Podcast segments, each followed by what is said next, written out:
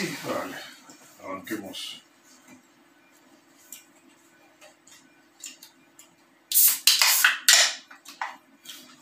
al unísono. Bueno, ahora sí, Salud. salud. ¿Cómo estás? ¿Todo bien vos? Bien, tranquilo, acá, relajado, aprovechando Aprovechando que de tomar este manjar. este manjar, tremendo manjar, ¿eh? La Heineken 710. La verdad que sí, es un manjar. Así que bueno. Este, la idea sería hacer un podcast descontracturado 100%. Informal 100%. No tenemos absolutamente ningún tema de que hablar en particular. Este, y que salga lo que salga. Piedrario. Sí, tal cual. Así que bueno, ¿qué opinás de... Una pregunta totalmente controversial. Este, ¿Qué opinás de, no sé, la venta de, de, de niños por internet? Perdón, Se lo mandaba al frente de una, boludo. Che, boludo, nada. contame. Contame qué hiciste esta semana. Esta semana, más que nada, bueno, Siempre un trago de birra.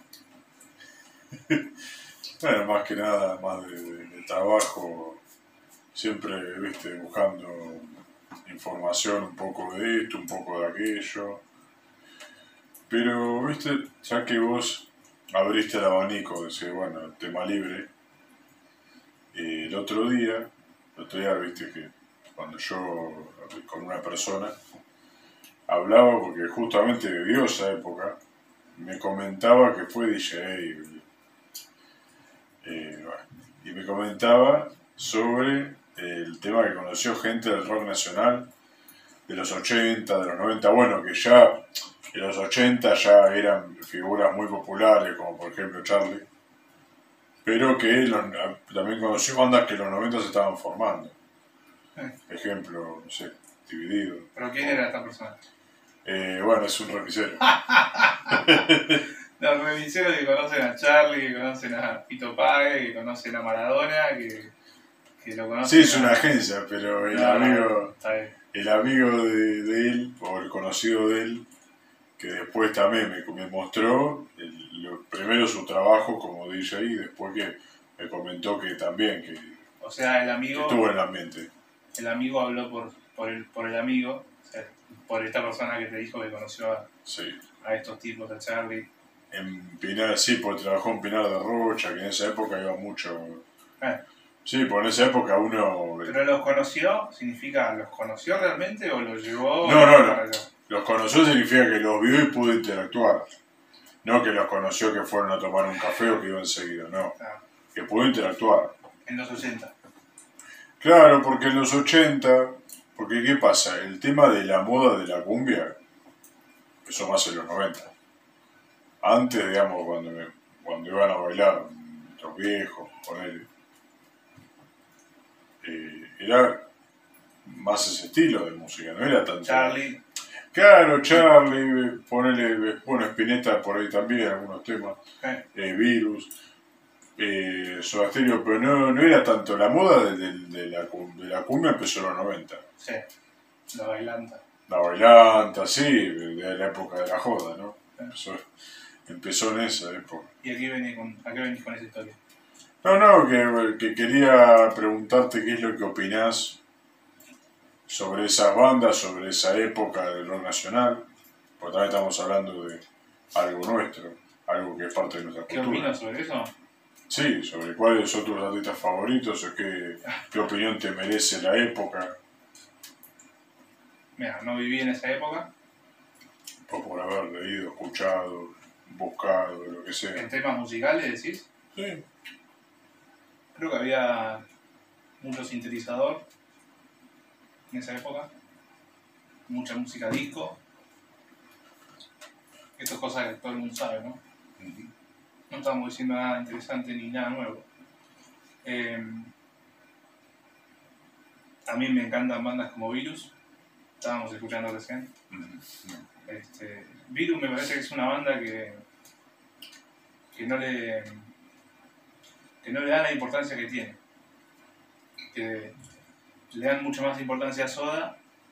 Que es infravalorada, estás diciendo. Sí, Mm. le dan más importancia a Soda, le dan más importancia a los redondos, que son grosos, ¿eh? son tremendos. Pero Virus siempre tuvo un lugar en mi corazón. que, que no, realmente Virus a mí siempre me gustó de chico, de muy chico. Yo iba en el colectivo del, del colegio, del Colares, ¿viste? Me traía del colegio y me llevaba al colegio toda la mañana y todas las tardes. Y creo que al colectivero, no sé, le, gustaba mucho Virus, ¿viste? El que me llevaba. Y ponía muchos virus. Y yo tenía un viaje de una hora de ida y otra hora de vuelta. Porque el colegio quedaba lejos. Y aparte, justo a mí me buscaban casi al principio y me dejaban casi al final. Por la dirección en la que estoy. En la que estaba en ese momento también. Y entonces me escuchaba todo lo que le gustaba al colectivero. Que también le gustaba Soda, le gustaban los redondos, todo. Pero Virus también le gustaba mucho.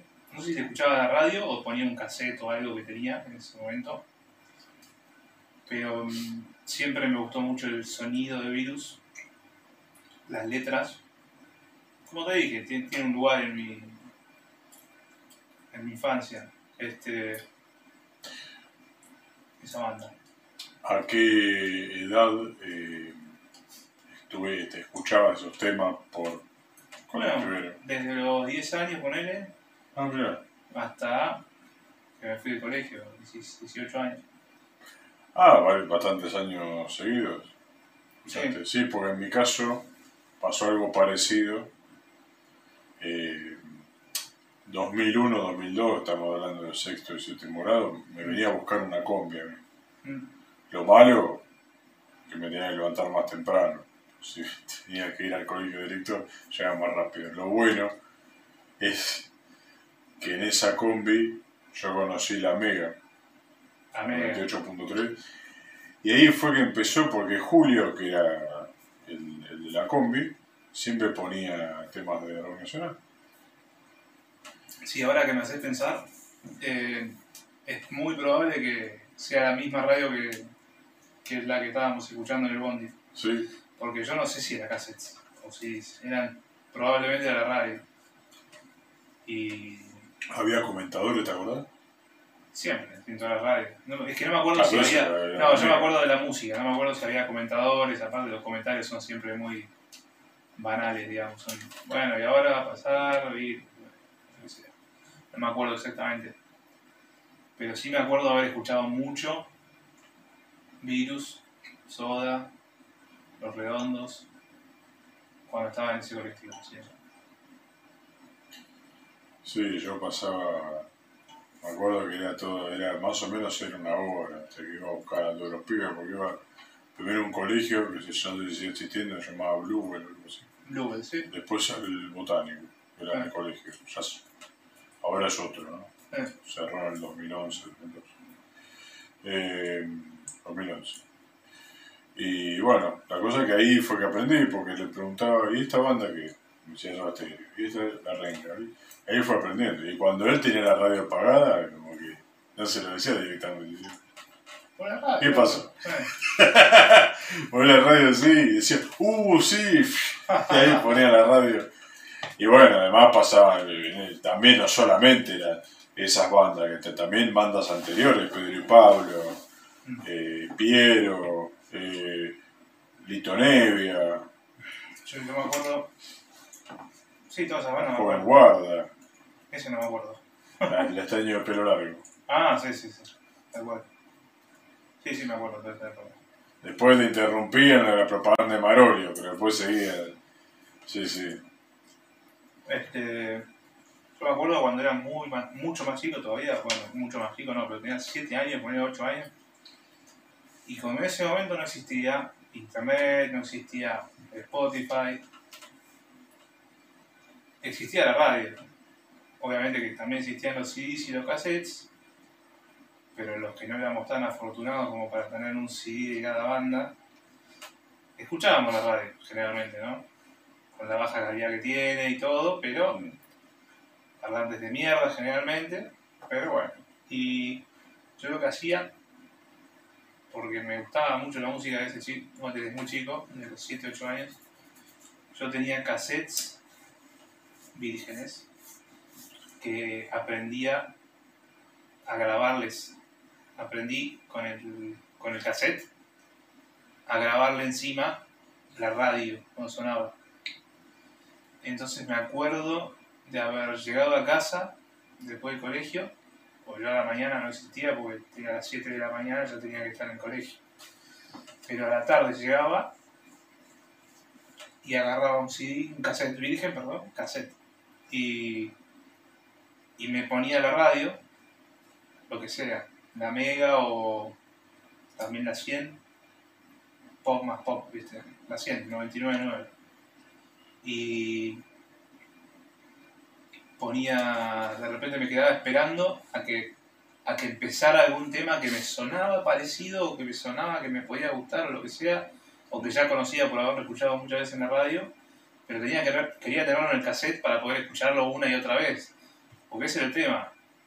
Si no tenías el cassette original o el CD original o lo que sea, en los 90, no tenías forma de volver a escucharlo. Decías, boludo, este tema está buenísimo, pero ay, ya pasó y nunca más lo voy a poder escuchar. Entonces, agarraba yo con el cassette, 7, 8 años tenía. ¿eh? Y cada vez que empezaba un tema que me, que, me sonaba de apretaba rec. Y de repente salía la voz del locutor que viste que en esa época era mucho de... Empezaba la canción y el locutor seguía hablando. Y decía... Sí. Lo se ponía a cantar dices así, locutores, personajes. Eh, o cuando terminando también, por ejemplo. Claro, cuando está terminando empezaban a hablar. O sea, la Sí, yo pensaba, digo, la puta madre, no me cortes el tema, boludo. Por eso, por eso. Y yo lo grababa, yo lo grababa en cassette. Apretaba, y después tenía un cassette con un compilado de ponele, ¿no? Shakira, no sé, Los Granitos Verdes, Charlie García, Sui Generis o algo, lo que sea, cualquier cosa tenía. Mezclado, una mezcla bizarrísima de todo. O algo en inglés, no me acuerdo, algo de Queen, qué sé yo, lo que sea. Y me acuerdo de esa época ahí. Y después al día siguiente, o, durante un tiempo, con ese cassette grabado de la radio, agarraba el cassette, lo llevaba al día siguiente al colegio entraba al bondi a 7 de la mañana y le daba el cassette en la mano al colectivero. Decía, tengo un cassette de música, por bueno. El colectivero, lo, el colectivero lo ponía, boludo. La masa. ¿Viste un grande. Era re buena onda los tipos, ¿viste? Un grande, sí. y lo ponían y si le, por ahí te decían, vos, ¿qué, qué grabaste? Que te cagaban de risa, eh, así que la radio, bueno, vamos a. Y me acuerdo de un par de, un par de veces que, que la pegué bastante con la música, tipo, le gustaba a la gente mis cassettes. Tipo, me acuerdo una vez que grabé uno de, de música más techno, ¿viste? Techno. Tipo, una banda que se llama Los Venga Boys. Ah, sí. Sí, de esa época, sí, sí. ¿No Sí, los conozco. De los 2000, ¿no? Fines de los 90, sí. Vamos a poner uno en un rato, 5 segundos. Sí, los conozco. Esa. Sí, sí, eran muy conocidos en su momento. Eran espectaculares. Esa, esa, canción, que no la podemos pasar más tiempo por el tema de copyright, eh, son temas re power, que te la relevantan, digamos, te relevantan. Sí, lo ponían en, el colegio. Esta, esta, música la pasaba mucho en el año 2000. Me acuerdo que en el colegio tenían un, un altoparlante en el patio, o mejor dicho, en la parte de arriba, en la terraza del recreo, Eh. y ponían estos temas. ¿Ponían los temas de eso? Sí, sí, el- los ¿En ponían. colegio? En colegio, sí. Ah, en re buena onda. Sí, bueno, en ese sentido sí. En nuestro colegio no. En nuestro colegio era 100%, por- 100 prohibido. Pero ponían esta música o ponían también, después eh, me acuerdo cuando estaba de moda eh, los ratones paranoicos que ponían esa quisiera que esto dure. Eso pasaba, boludo, Sí, no sí. puedo creerlo. Ponían un altoparlante, sí, bueno, era mala calidad seguramente, de sonido, ¿no? Pero bastante que lo ponían. bastante que lo ponían. Nosotros nos hubiéramos vuelto locos y ponían eso- esa música. No nos dejaban escuchar ese tipo de música. Salud. Salute. Eh, no nos dejaban escuchar ese tipo de música para nada. O sea, nu- nunca en su puta vida hubieran puesto en, en los altoparlantes este tipo de música o los ratones paranoicos, lo que sea. O ese tema también que estaba muy tocado por Boom Boom Boom de Sí, boom, boom, los boom. Venga Boys. Vamos a ver. Sí, sí. Es una banda muy, como dice, como lo dice, muy, muy power. ¿Dónde está?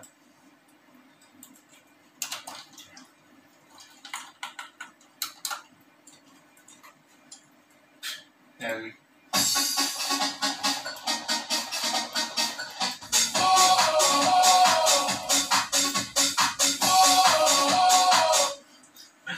Quiero ponerlo entero, boludo.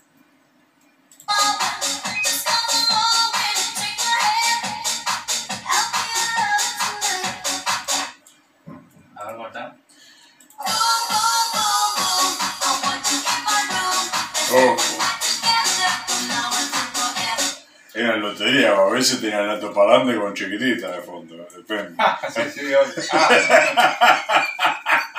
¿Tu colegio era, mi- era mixto tu colegio? Sí. Bueno, chiquititas se entiende. Pero por lo menos tenías un altoparlante. No importa si era Gaby Fofó y Miliki o eran los Venga Boys, o era... Tenías un altoparlante, ¿viste? Pero bueno, en ese sentido, nosotros fuimos a, tuvimos educaciones bastante diferentes. Por ejemplo, en mi colegio nunca en su puta vida hubieran pas- pasado ningún tema de esos. Una vez al año hacíamos un evento deportivo. El intercolor se llamaba, porque cada uno tenía un color, ¿viste? Y agarraban y ponían música de este tipo una vez al año. Por año, una vez por año. Y era la única vez que había música en el colegio. El único día del año que había música en el colegio. Pero bueno, vos me estás diciendo que tuviste un colegio donde pasaban música en los recreos de este tipo. Sí, un poco de todo. ¿En- ¿Vos considerarías que fue más liberal tu educación? Eh, sí, a ver, sí, sí, comparativamente de lo, lo que estamos hablando me doy cuenta que sí. Claro. Eh, tiene sus cosas. ¿Qué cosas, Juan?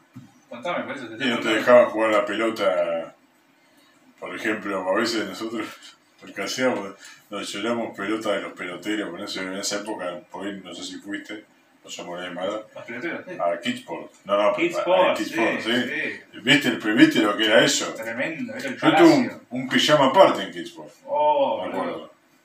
Pijama aparte y que te quedaste a dormir. Sí, No, nos quedamos hasta las 3 de la mañana rompiendo los huevos en pelotero, me acuerdo. A la mierda. Sí. Qué divertido. O sea, sí, entre mi- mirando la película de Pokémon, la que había salido ese año, o jugando al pelotero o al game, porque ya no estábamos hinchados los 3 de huevos. la mañana. ¿qué edad tenías? Ir a, ver, 10 años. En mi puta vida a las 3 de la mañana podía estar despierto a, los 3 a, a las 3 a los 10 años. Sí, porque en, en ese colegio, cuando yo empecé, después no sé si se activaron, pero cuando yo entré, que igual, eh, cuando yo entré había clases de teatro, eh, por ejemplo, Eh, y creo que antes hacían campamentos también. Pero después ya al año siguiente, al 2001, ya no hacían nada de eso. Además, en teatro me acuerdo que me acuerdo que después nos tuvieron que dar la plata porque mis viejos habían pagado por unos cuantos meses y bueno, dos meses antes el profesor se fue y nos devolvió esa parte.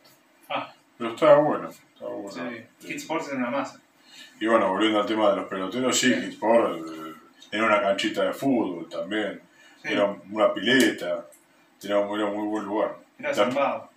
Y hacíamos cumpleaños no solo, porque ya el otro año ya no hacíamos pijama aparte, eso fue una vez sola. Ah. Pero después hacíamos, después sí, ya a los 11 años era competencia entre varones y mujeres que tienen un salón, ya ponían música para bailar, ¿viste? Ya Eh. se iban adaptando de acuerdo a la época. Eh, Pero la verdad que sí, después otro lugar que estaba muy bueno que era Puerto Perico, Puerto Perico.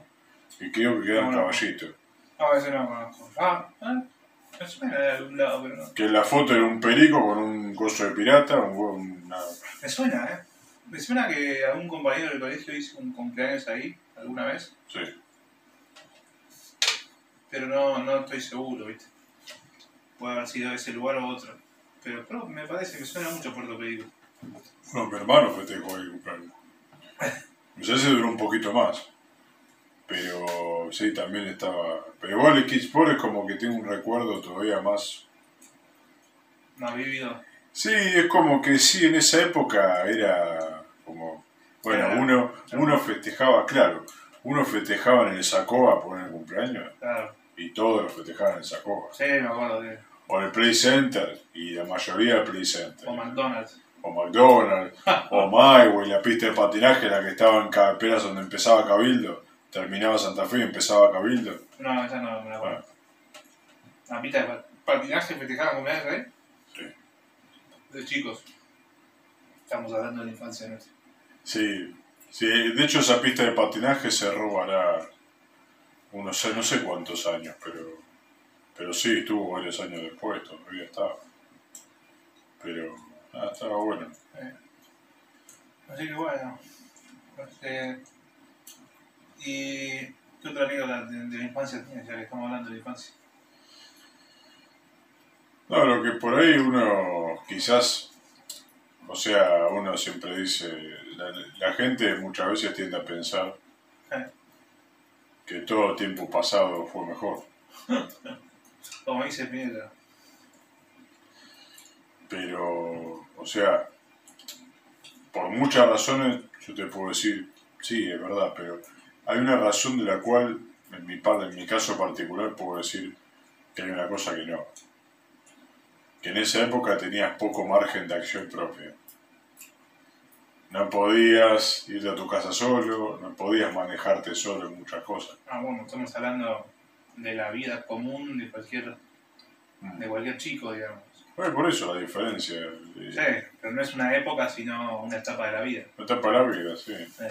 Sí, pero a veces yo veía, bueno, en mi caso veía, ya había, por ejemplo, una parte, una parte de, una parte de, de nuestra clase que ya se iba solo, hacía su vida, entre comillas, Eh, solo, eh, y otra parte que no, claro. está esa división ya, o le daban la llave de la casa, Ah, y a nosotros, a mí por lo menos no. Eh, Pero bueno, esas cosas de, eh, de esa libertad, pero no, en otras tantas cosas, la verdad que fueron épocas, sí, con sus blancos, con sus claros oscuros y Y- todo, pero Hablando de, de, esa, de los permisos que te daban los, los padres, ¿a vos te dejaban ir a bailar a qué edad? ¿O fuiste a bailar algún día- alguna vez al, al- de adolescente? A ver, fiesta de colegio, fiesta de... yo no era una persona de salir mucho, la verdad. Ah, ¿no? No, eh, ¿No ibas a bailar con amigos? ¿O alguna salida a algún lugar? Sí, salida sí, pero ya pasando la última etapa del secundario. Sí, sí, estoy hablando No de esa época. muy, claro, no era muy de salir. Yo escuchaba en- que era, había gente que ya a los 14, 15 años ya salía del curso, pero Eh, no, yo el último tiempo empecé a salir un poco, pero no, no era. ¿Y a qué edad te empeza- empezaste a salir? Y 16, 17 años. 6, 7. Yo también, ¿eh? Eh, En realidad, mi- mi- esa era la época en que, en que empezamos a salir porque nos dejaban los padres, digamos. No estoy hablando de mis padres en particular, sino de todos los padres de la edad, ¿viste? Que nos hacían ir a fiestas de, de determinados colegios. En determinados colegios hacían matiné, que eran fiestas, música de 9 de, la, ma- 9 de la noche a la 1 de la mañana, una cosa así y después te pasaban a buscar tu viejo generalmente. Eh, colegios, clubes, tipo el SIC, ¿te acordás? San Isidro Club. Una fiesta que se hacían ahí. No, ahí no. Este, pero bueno, eran matinés en lugares así. Y, y ya después, para, lo- para los últimos años, últimos dos años de colegio, 17, 18 años, había chicos a los que los dejaban ir, o por ahí los viejos no les importaba un carajo, y no sabía qué carajo hacían los hijos, se iban a San Miguel a bailar. Y en San Miguel había, había gente de todas las edades, había gente de 30 y pico de pirulos, mezclada con de 18 años, o 16, una locura. Y había boliches tipo Ryu, Lo he escuchado nombrar muchas veces. Eh, yo fui creo un par de veces. Eh, y había otro que era la perdición humana en un lugar que se llamaba Coyote. Sí, era un antro. Sí. Pero no, no, pero gigante era el lugar. Pero había. Era como una, un lugar que se llamaba Coyote, donde había, no sé, como si te dijera 10 boliches juntos, al mismo tiempo. No sé, 20 pistas de baile diferentes. Alcohol circulando de acá para allá, edades de la gente. Perfectamente te podías encontrar con un pibe de 15 años. Pero del de jardín y, y también con algún tipo de treinta y pico, ¿entendés? No, sí. Una locura. Ah, Una locura. Hoy en día creo que es impensable eso. Sí, lo he escuchado, o lo habré visto en algún. Pero nunca fui por eso acá. Eh, Lo habré visto en algún noticiero o algo, pero sí, el conocido era ese coyote. Sí, yo por, por el hecho de acompañar a mis amigos, algún- alguna que otra vez fui. Pero era una locura el lugar ese. Gente de todas las clases sociales, estamos hablando de todas. Los más ricos y los más pobres. Los cumbiancheros, perdón si es un tipo de despectivo, no es despectivo, es los las, la, cla- la gente de clase baja que generalmente escucha cumbia. Y eh, los chetos, los que vivían en San Isidro, los que vivían en barrios cerrados, también Mezcla de de todo. Y ahí tenías a los chetos bailando cumbia y a los de clase social baja bailando electrónica con él. Y se mezclaban todos con todos. Una locura. Sí, por un lado, bueno, es, bueno, es algo. Está bien, y por otro lado, locura. Es algo inclusivo, Sí, pero. Pero en realidad era más que inclusivo, era la, la selva, la selva misma. Todos somos iguales ante los ojos de, de Dios y de la, de la naturaleza y de la selva misma. y del demonio en todo caso. En, ese, en esos lugares. bueno, en parte es cierto. sí. Todo- Todos sangramos. Así que, nada. ¿Qué música pasaba en esa época, te acordás? En 2000, vamos hablando de 2005, 2006, 2007. Vamos a poner una cumbia de los 90 o algo así. A ver, ¿Cuál, es- Sí. cuál era la...? la ventanita. ¿Cuál es? Dale. No, esa, es chiquitita, boludo. No, La no. ventanita del amor. Sí, eso sí. Sí, yo me preguntaste, yo te dije, había una conocida. No, yo no sé, no sé.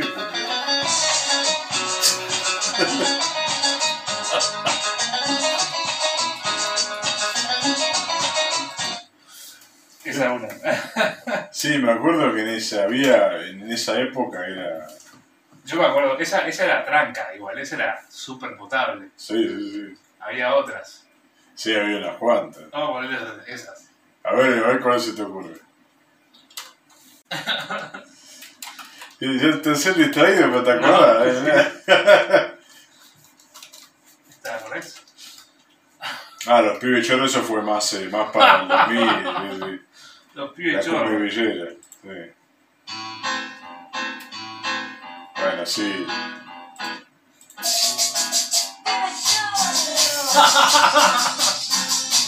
¿Te acordás de esto, Sí, boludo? sí, me acuerdo, me acuerdo. Sale pintada, que perfumada. Tus amigos dicen que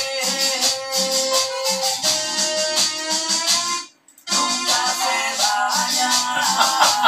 ¿Te acordás de esta canción? Sí, me acuerdo de la banda. ¿Y te- cómo sigue? No, no, la, la- el tema no. ¿No te acordás? No, no, mismo pantalón y una remera de los Rolling Stones. La colorada está buena por. Sí, sí. Escuchá, escuchá lo que viene ahora. Pero de agua y de jabón ni hablar. De agua y de jabón ni hablar.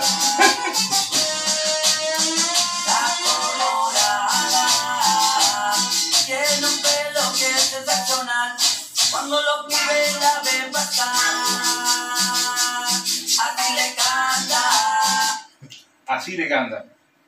Ay, qué hermosa cabellera que tienes tú. Lávate Ah, sí. Sí, igual. Sí. Lávatela con champú. Ay, qué hermosa cabellera que tienes tú. Esta fue la época de oro de, de los pibes chorros de la cumbia villera.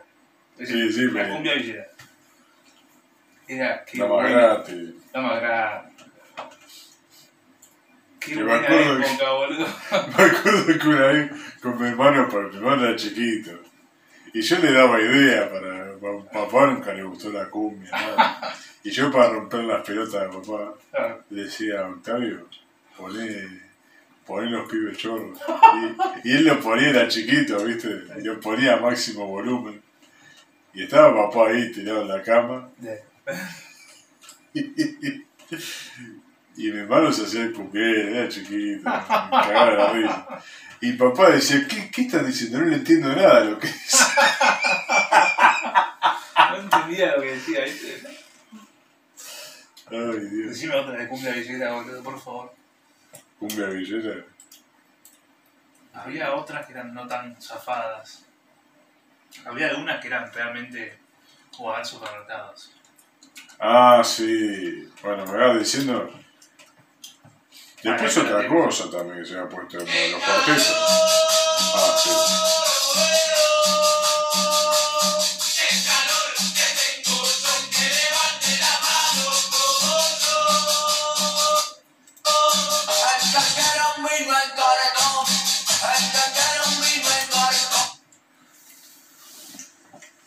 Años 2000 y pico.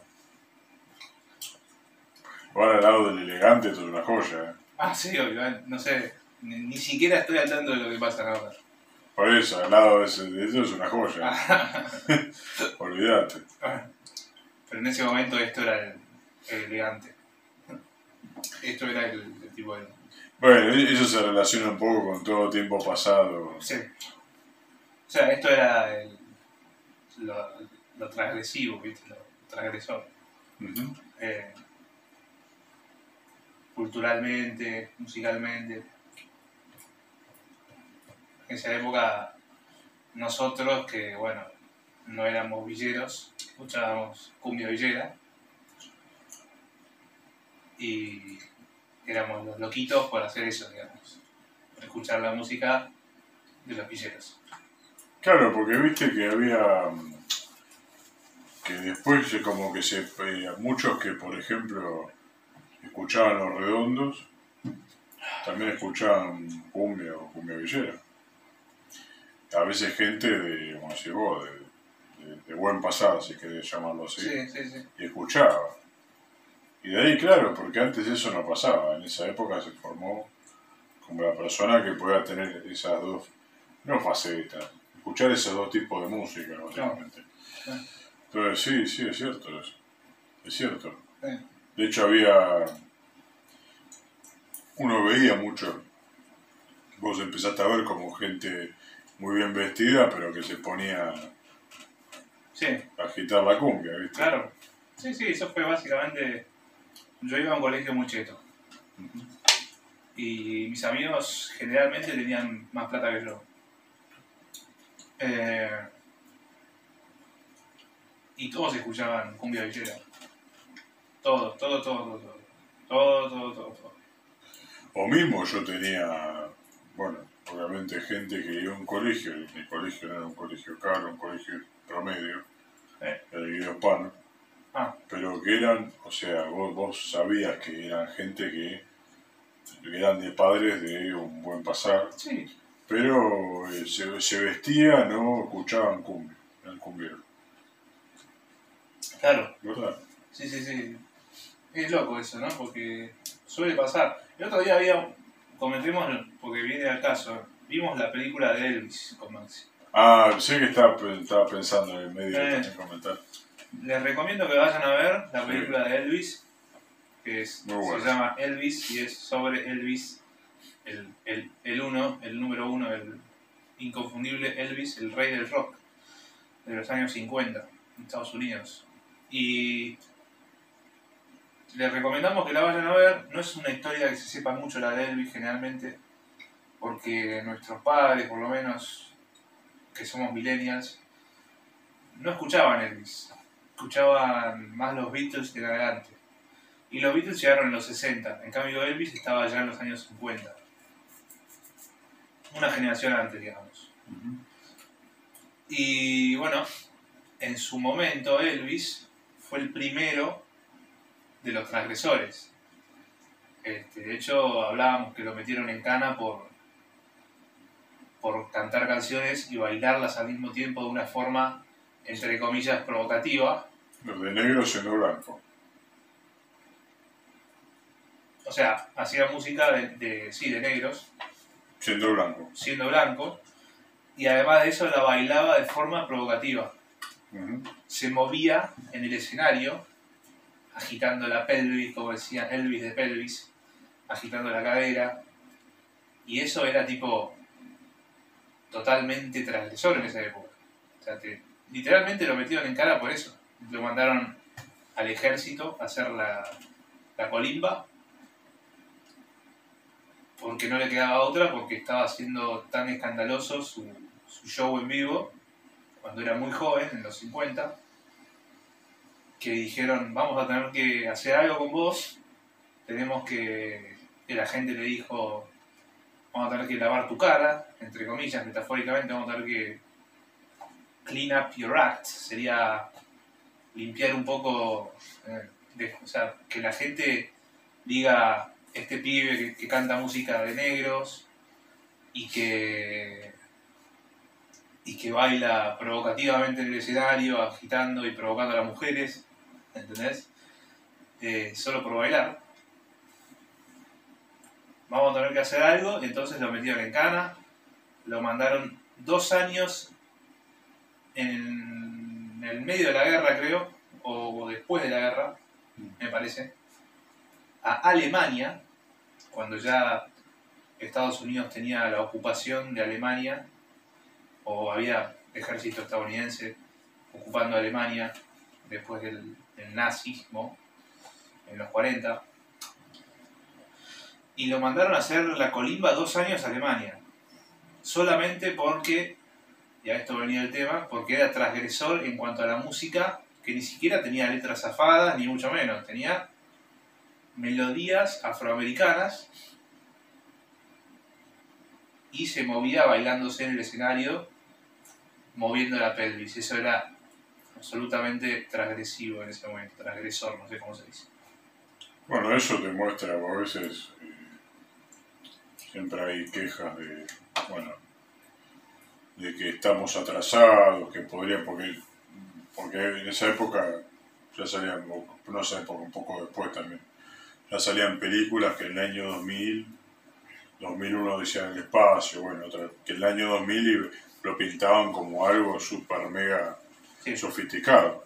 Y en realidad, si uno se pone a pensar en muchas cosas, ah, vos mismo lo describís, eh, Pocho, se ha avanzado bastante.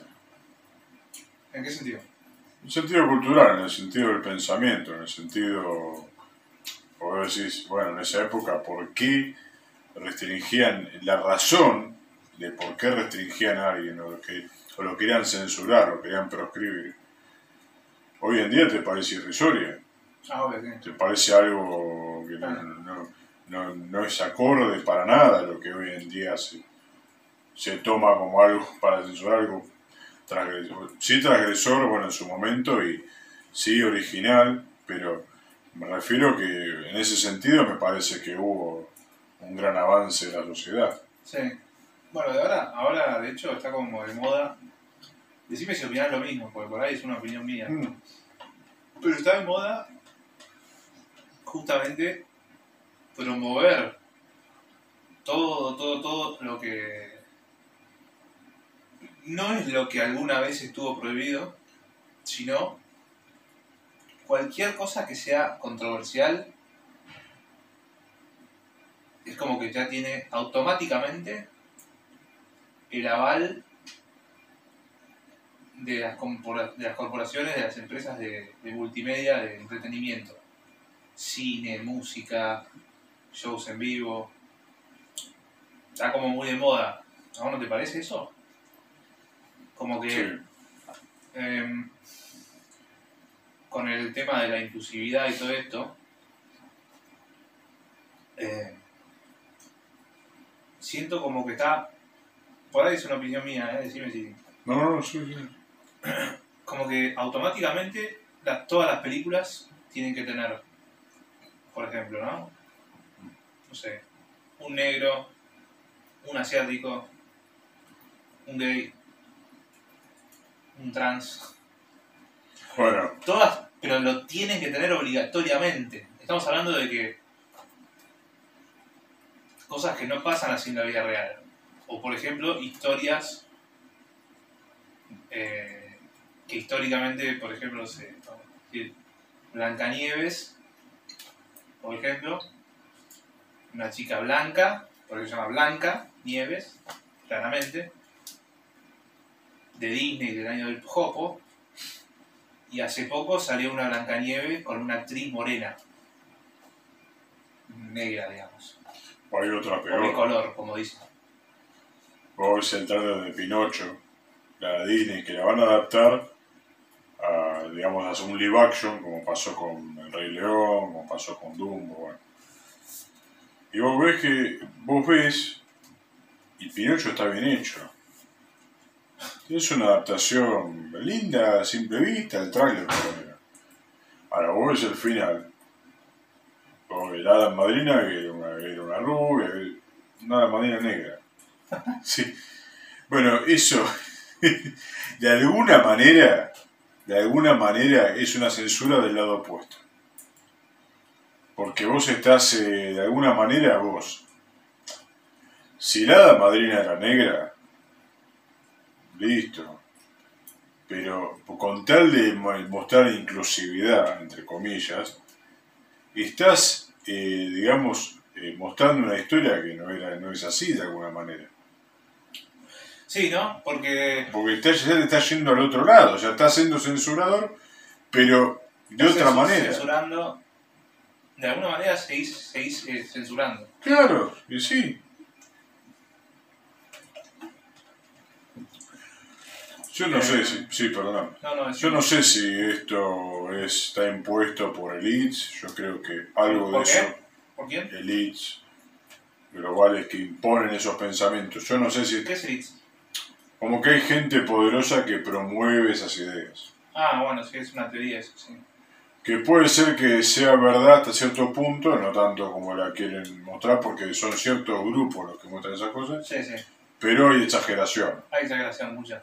Pero la realidad es que, sea exageración o no, me parece que volvieron a censurar, pero para el otro lado. Y sí, como que, bueno, pero ellos no lo, no lo interpretan como censura. No, está Ellos lo bien. interpretan como la libertad pura y la inclusividad pura y todo, todo así. Este, pero, pero sí, bueno, nada, hay algo para decir, ¿no? Como que la gente en el mundo se sigue manejando de la manera que siempre se manejó. Es decir, vos vas por la calle, o no por la calle, perdón, vos, querés hacer un ejemplo de un grupo de, no sé, americanos eh, blancos que querés decir, a ver, cuántos amigos negros tiene este blanco. En la vida real, ¿no? O cuántos amigos gay tiene, o cuántos amigos trans tiene, o cuántos amigos queer tiene. Queer, ¿sabes lo que es, no?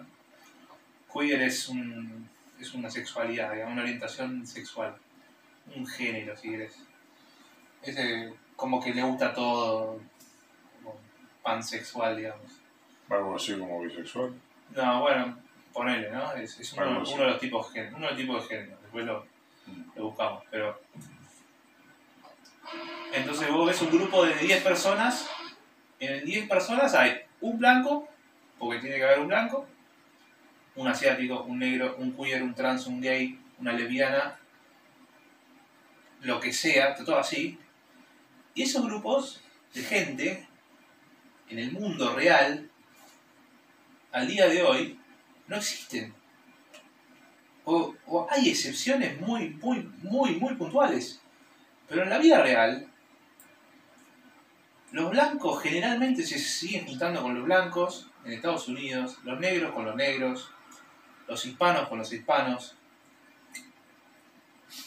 Y te quieren pintar una cosa de que la vida es de esa manera, donde todo inclusivo, todo diversidad pura, como lo dicen ellos, y eso no pasa en la vida real. Eh, hay casos y casos, siempre podés tener en un grupo de blancos un negro, podés tener en un grupo de gente de clase social alta uno de clase social baja de repente. Eh, en lo general no es así. Y es, es peculiar, no quiero decir raro, pero es curioso, misterioso, por qué, por qué es que eh, desde las películas, desde Hollywood, desde el cine, desde de los medios de comunicación, del entretenimiento, pareciera como que nos quieren hacer creer que el mundo es de una manera que no es. Yo no sé, Sí, sí, sí, digamos, eso de alguna manera, de alguna manera, de diferentes formas, de acuerdo a la época, pero siempre pasó un poco así. eh, Sí, sí, Esta, re. ahora es de esta manera. Yo pienso que el regalo que tendría, Vos decís que, vos decís que siempre pasó un poco así, perdón que te interrumpo, vos decís que eh, es porque es una expresión de deseo o una expresión moralista de que así debería ser el mundo, ¿no? Eso es lo que Sí. ellos quieren mostrar. un poco quizás, eh, por eso te digo, cuando un poco quizás es que quieren imponerlo, y otro poco que en realidad yo lo que pienso es que lo impones de una manera que ya la gente te termina revelando porque es como que estás queriendo inculcar un pensamiento. Yo lo que creo y lo que siempre creí toda mi vida es que vos eh, tenés que aprender a no discriminar. Una cosa es aprender a no discriminar, una cosa es aprender a respetar al otro, en lo que piense, lo que se sienta, lo que quiera hacer. o que actúa de la Actúa. forma que sea. Y otra cosa ya que es lo que pasa, por eso hay, por eso eh, hay grupos que creen que esto viene del globalismo, por ejemplo, y son antiglobalistas, ¿sabes? Pero que se rebelan ante eso, porque de alguna manera lo están haciendo como una imposición. Sí, parece, Y ¿no? todo termina, claro, y todo termina por ese lado. Puede ser que sea 100% así, puede ser que haya una parte de eso que sea verdad, pero en realidad, ha llevado a tal punto, a tal extremo, la gente lo toma de esa manera. Claro. Sí, sí. Eh, yo últimamente estoy viendo mucha queja con respecto a esa aparente imposición de la inclusividad, de, sí, de la inclusividad, o, o lo que ellos definen como inclusividad. Eh, mucha queja contra eso, porque ya es como que viene demasiado sistemático, como que no hay absolutamente nada que se pueda correr de esa narrativa, porque es una narrativa, ¿no? Es una especie de narrativa implícita, que Sí, que se vuelve eso, pues. es casi religioso. O sea, fíjate que irónicamente el mundo se está como tratando de deshacer un poco de la religiosidad, ¿no? Como que Sí. Eso es una cosa que pasa. Y en el, en el acto de deshacernos de la religiosidad tradicional, llamémosla catolicismo, cristianismo, judaísmo, bueno, musul- eh, islamismo, budismo, hinduismo, lo que sea, pero tradición de forma tradicional, eh, religión de forma tradicional, como predijo Nietzsche en su momento, este, en esa transición de que el hombre hace de, de que se trata de deshacer de la religión tradicional, se vuelve una religión al mismo para deshacerse de la religión. Mm. Es una cosa medio. Sí, profunda que, que quizás la gente tiene que entender, conocer un poco a Nietzsche, que hablaba de esto hace más de 100 años, dicho sea de paso. El famoso, la famosa frase de Dios ha muerto. Lo dijo, lo dijo Nietzsche. Y él no, se, él, no, él no era ateo. Él no era un tipo que decía quiero que Dios muera. No, No era, no era un activista del ateísmo ni nada por el estilo. Claro, era como un filósofo rebelde. No, no, no, no, no. No, no, no era un filósofo rebelde. No. No, era, bueno, he, era un tipo que decía, era un tipo que decía, mirá, Sí. estamos eliminando a Dios. El hombre está matando a Dios. Mm. Está matando la idea de Dios. Y lo que decía, no solamente eso, sino que decía, a partir de que le estamos ma- dando la muerte a Dios, estamos abriendo la puerta a que el hombre se convierta en Dios. Bueno, de alguna manera también. El nuevo Dios, digamos. El nuevo Dios pasa a ser el hombre. traído un poco a las a las, eh, a las ideologías también, además de la filosofía, como que también más que nada sectores eh, de, la, de la izquierda, por él, te dicen que mismo la religión es como el opio de los pueblos. Claro. Y tenemos hoy en día una bajada de línea bastante de izquierda en los medios de comunicación, en los medios de entretenimiento, mejor dicho, muy liberal, que irónicamente tienen muchas características de lo que tiene la religión tradicional. ¿No? ¿No te parece? Como que es tan sistemático, que es obligatorio que sea todo inclusivo, es obligatorio que hables de cierta manera, es obligatorio que digas las cosas así y asá, está prohibido que digas ciertas cosas, ciertas palabras, que hables de ciertos temas. Entonces es como que estamos queriendo reemplazar la religión tradicional por la religión. y, con- y creando una religión Sí. Sí, diferente, no, nueva, que no sé cómo, o, o si querés ponerle un nombre, digamos, de religión inclusiva, para decirlo así, pero que en definitiva termina siendo una religión. Y sí, porque realmente no es que vos decís, a ver, vos, vos respetás al otro en su decisión, sino que querés imponerle al otro pensamiento. Claro. Porque si vos, cuando vos respetás al otro, vos le decís, yo pienso tal cosa, vos pensás lo que quieras. Cuando vos querés imponer algo, vos le decís, vos tenés que hablar de esta manera, vos tenés que ser de esta manera, vos tenés que actuar de esta manera. Y eso es imponer, y eso es la forma en la que siempre la religión tradicional se manejó. Claro, exactamente. Bueno, es muy interesante eso, la verdad lo que dijiste es muy interesante, porque, claro, es, eh, vos quitás, o sea, vos vas en contra de una religión, pero haciendo, teniendo vos los mismos patrones. Eh, Tal cual, tal cual. Y sí, ¿Para vos puede existir un- una sociedad sin ningún tipo de religión? Incluso la religión que no se quiere Asumir como asumir religión. como religión, pero se construye sin querer. Eh, muy buena pregunta, muy buena pregunta. Yo creo que eso, si bien puede llegar a pasar, no se mantiene en el tiempo. ¿Por qué? Bien, ¿Puede pasar? Por, co- a ver, bueno, puede pasar. Puede- puede- ¿Por, para qué, mí, por qué no se mantiene en el tiempo? lo más probable es que no pase, pero si pasa, no se mantiene. ¿Por qué? Porque al ser humano lo mueven las emociones, lo, mueve, lo mueven estas ideas de pertenecer. Entonces siempre va a haber un núcleo fuerte de seres humanos que quieran pertenecer a eso, a esa religión. Así no sea la religión judía, católica, digo, la religión de la que estamos hablando ahora, ponele. Una religión como que surge de la nada. Sí, es como que el ser humano tiene tendencia históricamente A la religión.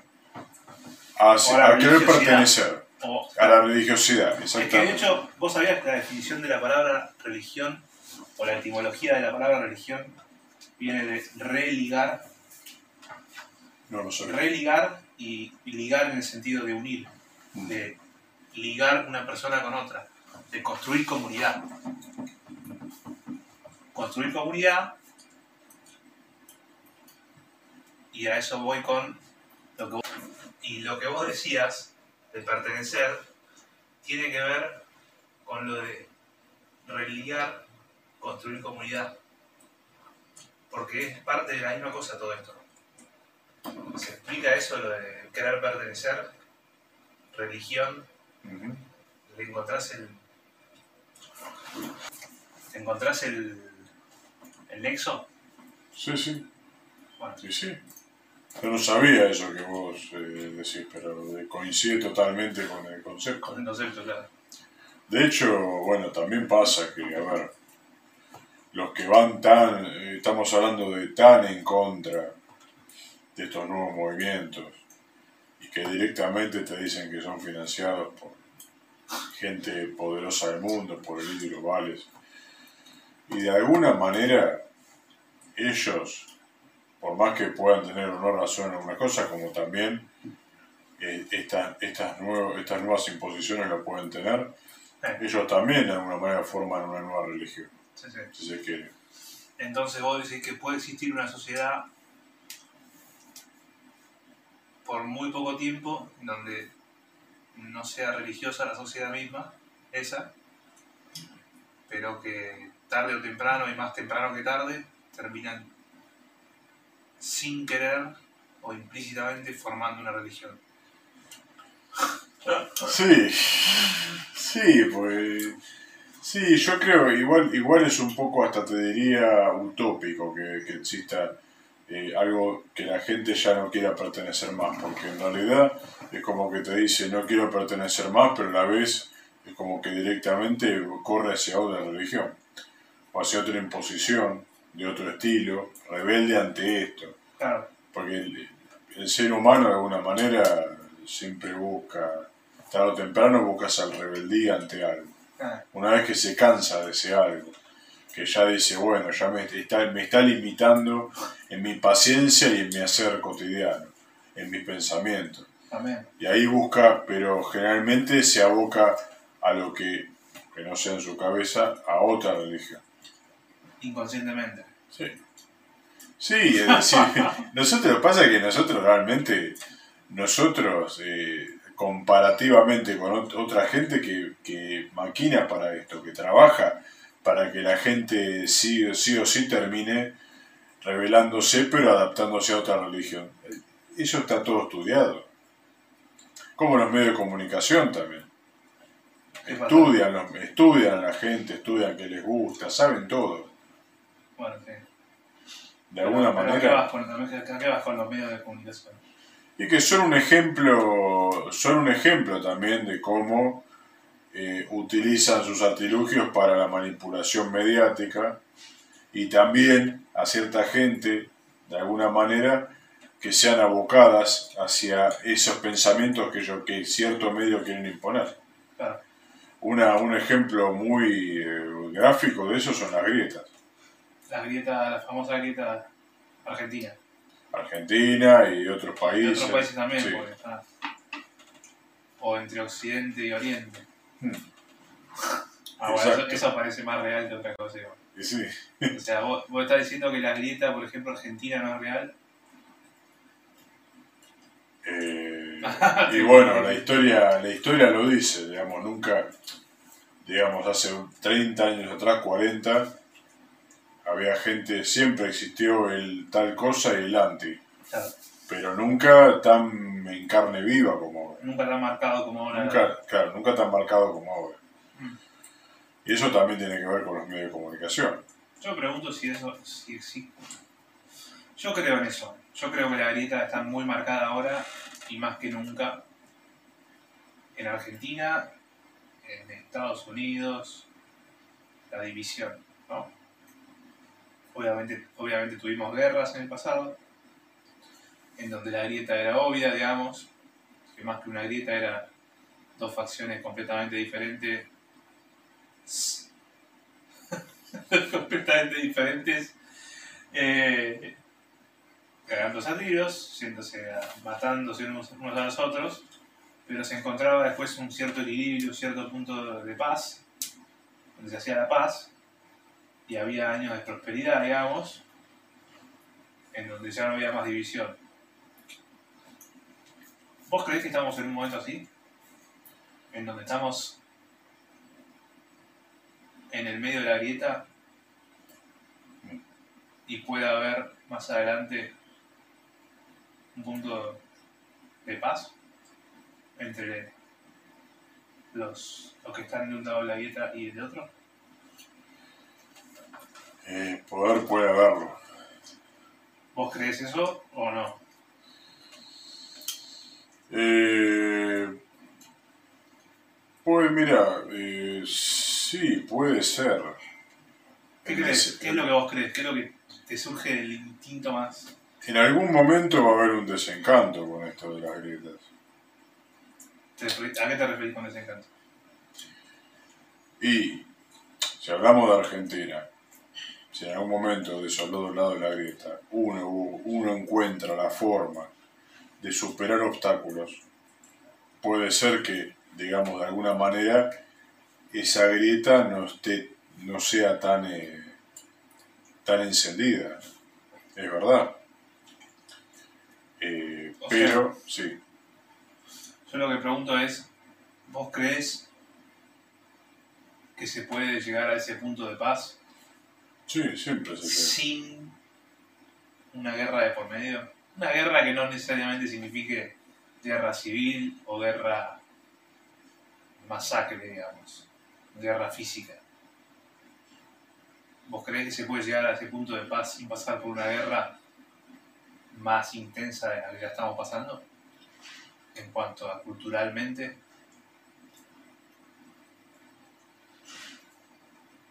¿O crees que, hace, que, se, que se puede, crees que se puede llegar a eso? ¿O crees que se puede solucionar la grieta desde hoy mismo, digamos, metafóricamente hablando, sin pasar por niveles escalados todavía más de lo que es ahora de división? ¿Qué es lo que vos crees? Buena pregunta. Eh, bueno, eso no lo podemos saber a ciencia cierta. Pero ¿Vos qué opinás? que ¿Qué va a haber. pasar? Predecime el futuro. Obviamente te estoy, obviamente te estoy diciendo que pre- quiero saber tu opinión de lo que va a pasar. Tu, tu intuición. Y hay dos opciones para mí de esto. O realmente este es un- estamos en un punto de ebullición y esto eh, realmente está en su punto de ebullición y se va a terminar para transformarse en otra cosa porque por ahí el mundo está en ebullición, está en un cambio. O todavía no llegamos a ese punto y puede haber algo peor. Puede ser, yo yo no sé si puedo describirlo como algo peor. Quizás es como que puede haber un cambio en la sociedad, un cambio en el mundo, en, estos años que pasen, por ahí en 10 años, en 5 años. Y por eso también eh, está pasando todo esto, ¿no? Yo quiero pensar que estamos en un punto de ebullición eh, y que esto se va a transformar, no sé si para bien o para mal, pero se va a transformar en algo diferente. No necesariamente digo mejor o peor, eso lo determinará la historia. pero algo diferente. O sea, o puede ser que todavía no lo estemos, estemos todavía no, eso es un proceso que no se terminó. Hay que ver cómo se lleva eso. Em, cuando decís, lo estás planteando de otra manera. Entonces. Yo te pregunté una cosa de que si puede escalar la situación y ponerse fea la cosa, Mm. Y vos me contestás con algo válido para mí, de la forma que lo veo. Me estás diciendo no hay que mirarlo así, sino que hay que mirarlo de que esto va a conducir no necesariamente a, algo mejor, tampoco a algo peor, pero sí a una nueva realidad. Y eso es interesante, y yo lo tomo como válido. Eh, dicho eso, ¿qué considerás, cómo considerás que pudiera llegar a ser o cómo considerás que pudiera llegar a verse esa realidad? A verse, como, como describime esa nueva realidad que puede llegar a funcionar, de, esa, de, qué manera sería esa realidad para vos.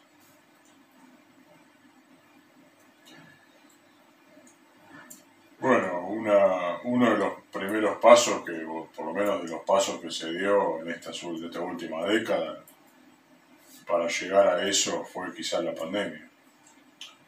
El haber pasado una situación que, digamos, eh, de alguna manera, sí hubo pestes peores que la pandemia, pero me refiero a la cantidad de tiempo y todo lo que hubo, las transformaciones que hubo en cuanto a, por ejemplo, la gente que trabajaba en un lugar que iba, después ahora se dedica más al home office, Sí. muchas cosas. Eso fue como un primer paso. Me parece que, a ver, la verdad no, no, no, no, no, no sé cómo describir eh, lo que se viene, Ese sería un ejemplo de, de lo que podría llegar a ser lo que los digamos, cambios de la pandemia. un- los cambios de la pandemia tendrían que ser un ejemplo de cómo ante la adversidad la realidad puede cambiar. Sí, Y por ejemplo, estás hablando de un caso puntual, particular, que es la gente trabajando en presencialmente, habiendo más trabajos en modalidad home office. bueno, eso es un, un ejemplo, Un ejemplo. se me vino Claro. enseguida a la cabeza. A ver, está, está haciendo algo, algo, algo concreto que, que claramente ya mismo se puede ver. Ya mismo, se- ya, ya está a la vista todo eso.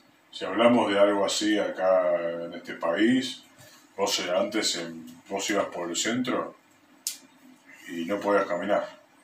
No podías caminar. Vos ibas por Florida, ibas por Bartolomé Mitre, ibas por la Valle y no podías caminar.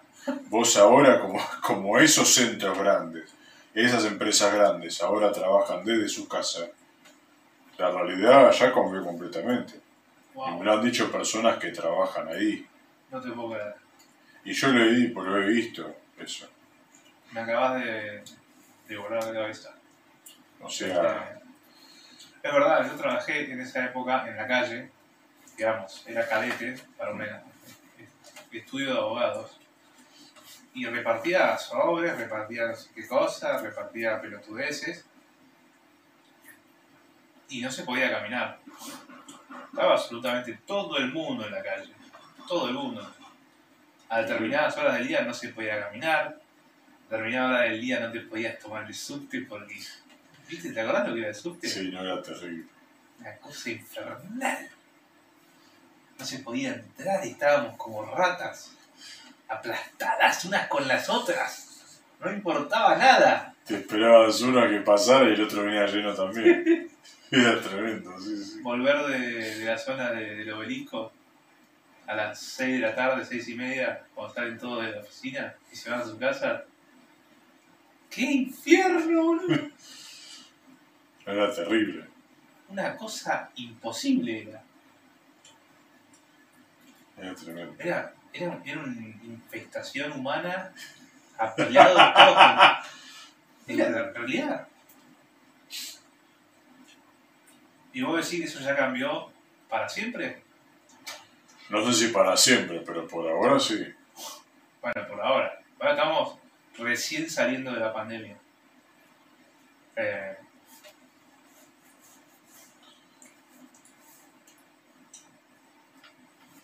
¿Vos lo ves volviendo a eso o lo ves no volviendo? Me estás diciendo que lo, vas a, que lo ves más del lado de que no va a volver a que va a volver. Y... Es difícil determinarlo, pero... Sí, puede ser que vuelva. Decime lo que pensás, boludo. Vas a... Y pasa que es, por ahora te digo que no, pero a futuro, mira, la, la humanidad o mismo, las, las culturas cambian tanto que realmente es muy difícil determinar algo concreto, la verdad. Yo pienso que por ahora no, no parece. No, por ahora, por ahora parece que eso no vuelve, no volvería nunca. No porque se dieron cuenta que, que desde otro, desde sus casas, Sí, pueden trabajar desde sus trabajan casas, tranquilamente y facturan. pueden tener empresas, sí, Entonces, yo digo, por ahora es algo que, a ver, en este caso puede ser que se adapten a otra, que hayan, tienen que adaptarse a otra realidad y vuelvan a hacer lo mismo, pero por ahora no. Vos fíjate, como se tuvieron que adaptar a la pandemia, se pueden adaptar a otro tipo de realidad, Uf, que lo lleve a volver a lo mismo. ¿A qué otro tipo de realidades? No, no sé, digo, ejemplo. Es como que yo te diga, a ver, eh, yo viví 10 años en esta casa. Y esa, en esa casa yo tenía todo cerca, tenía el supermercado cerca, tenía esto. De repente, a mí me sacan de ahí y me voy a vivir, a, no sé, a otro lugar y tengo que hacer un viaje de 20 minutos cada vez que voy al supermercado. Y ahí yo tengo que ir en camioneta o en auto. Y ahí yo tengo que aprender que cada vez que voy al supermercado no me tengo que olvidar de nada. Ahora, ¿qué pasa? Yo por ahí, por ahora te digo, bueno, hasta ahora me adapto a esa realidad y me acostumbré al supermercado y no olvidarme de nada. Ahora vos no sabés si en algún momento vas a volver a esa anterior casa donde tenías todo cerca y quizás tengas que te vuelvas a adaptar a lo que vos eras antes. Eso no lo sabés. Por alguna circunstancia de la vida. Muy, muy interesante, la verdad. ¿Cómo se adapta el ser humano, no? Es- Eso es un caso muy puntual, particular, pero ahora sí estamos poniendo, estamos poniendo de ejemplo eso como para decir, bueno, miren lo que pasó con la pandemia, justamente algo mundial, algo que pasó a nivel mundial y algo que afecta a todo el mundo, literalmente, sí. y cómo la humanidad misma, la cultura misma se tiene que adaptar a una realidad distinta, nueva, cambiar completamente. O por lo menos aparentemente cambiar completamente por un determinado tiempo, por lo menos, hasta que probablemente o posiblemente tenga que volver a una edición anterior de lo que era la vida. Pero también estamos hablando de que existe la posibilidad de que nunca más se vuelva a ese, a ese estilo. Sí, A ese, bueno, estilo, sí. a ese estilo de vida, a ese estilo de trabajo, a relación de, de dependencia a distancia, a, a presencial. eh, en donde, como son ahora, ¿no? Como cada vez más los trabajos van a ser de home office, Sí, sí, igual yo veo que se volvió bastante más a, a lo que era antes la vida. Quitando esas excepciones, ¿no? De home office. Eh. Pero vamos, se, se ha vuelto a retomar muchas costumbres de, de lo, de lo que era eso antes de la pandemia. No volvió todo igual. no. Pero No. sí se vol- volvió bastante a la normalidad Sí, en muchos, comparativamente. en muchos sentidos sí. Por suerte, porque ya era absolutamente durísimo el cambio, por lo menos para mí, culturalmente, ¿no? Eh, estamos hablando de distancia social, estamos hablando de el hecho de permanecer en la casa de uno mucho tiempo, sin salir, que es lo que se inculcó en la pandemia. Sí, llegó un punto que ya era demasiado. eh, ya era demasiado. Era demasiado. O sea, la gente no, de tan poco acostumbrada que estaba a eso, se volvía loca, literalmente. Y sí, porque lo único que podías hacer es ir al supermercado y volver. No tenías nada abierto casi. Claro. Al principio, los Claro, primeros tres meses.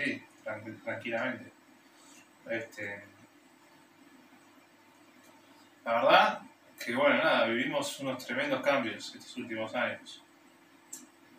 Este, y es interesante, ¿no? Desde cierto punto de vista, ¿no? Como aislándose de, de la persona que tiene que vivir los cambios en carne propia, como somos todos. Pero también es interesante verlo desde un punto de vista abstracto, verlo desde un punto de vista como si estuvieras observando a la humanidad desde la luna, ¿no? Diciendo, bueno, a ver, ¿y qué va a pasar en la historia de estos humanos? ¿Qué va a pasar? ¿Van a volver a trabajar así? ¿Van a volver a llenar los subtes de gente? ¿O Era blanco. bravísimo. O van a. O van a aprender a trabajar todos desde sus casas. ¿Y qué otros cambios hay más sobre la mesa, no?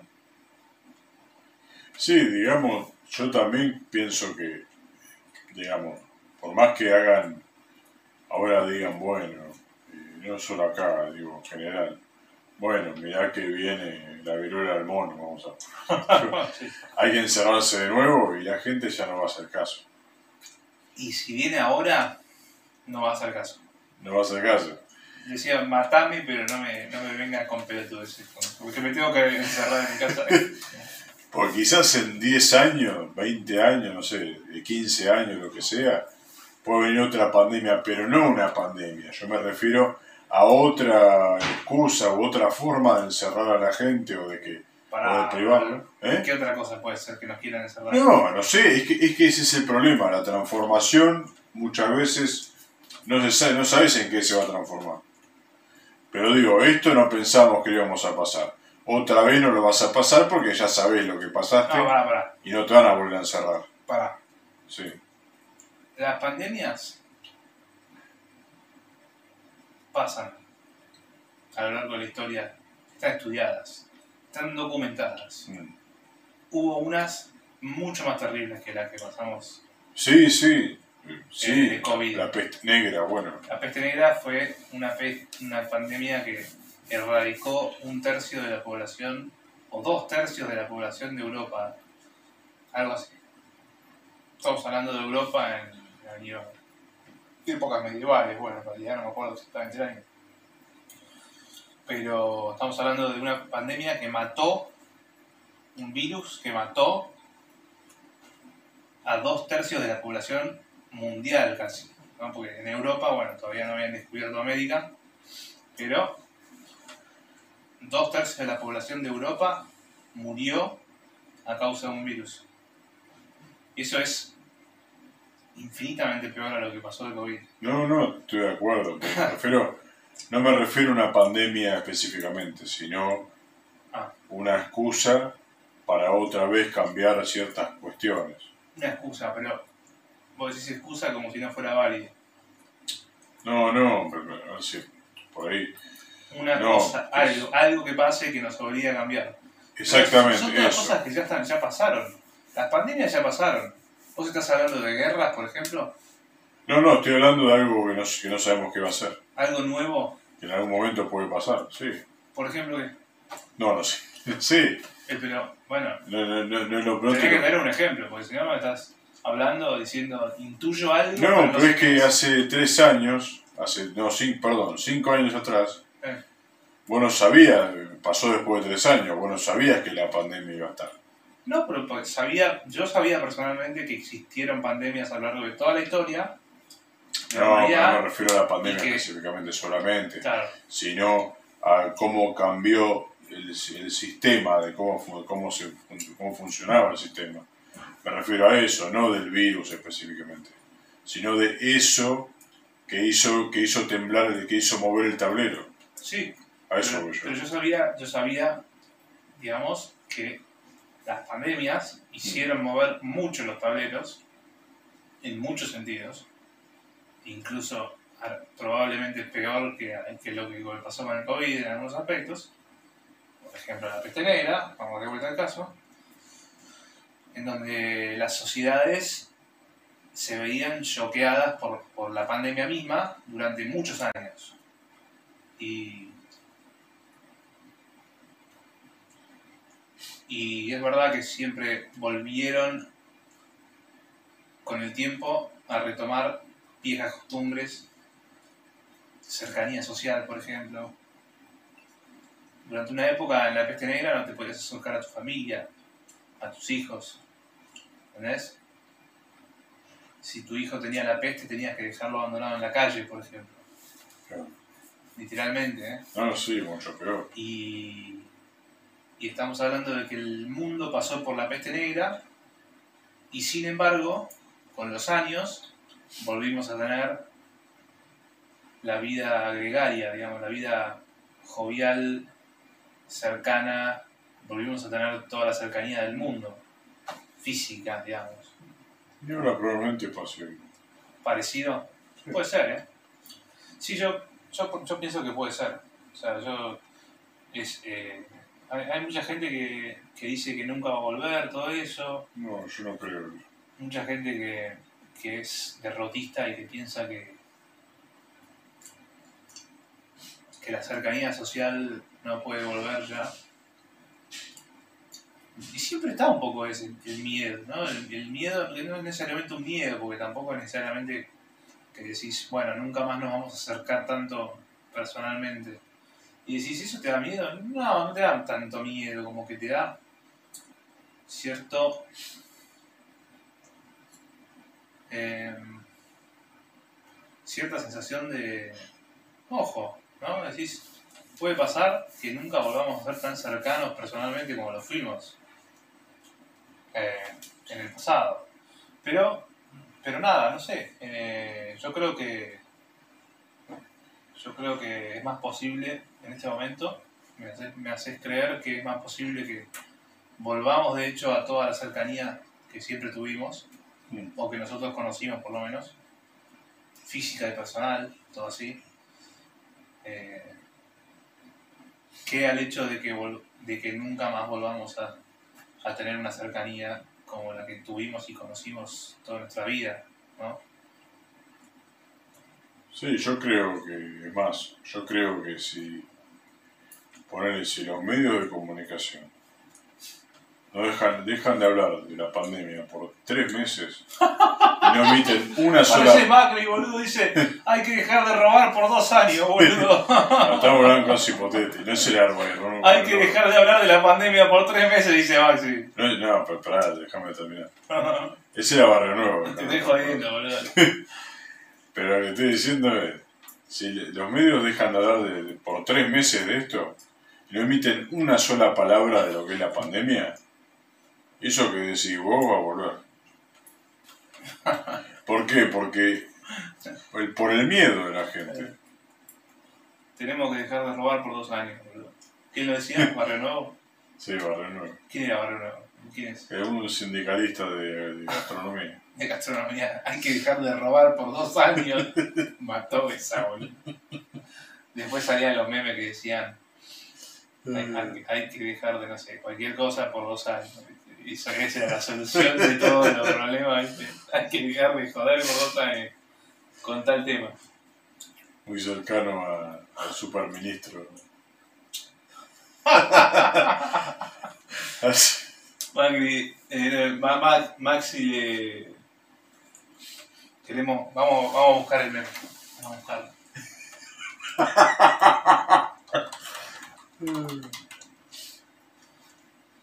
Supermasa.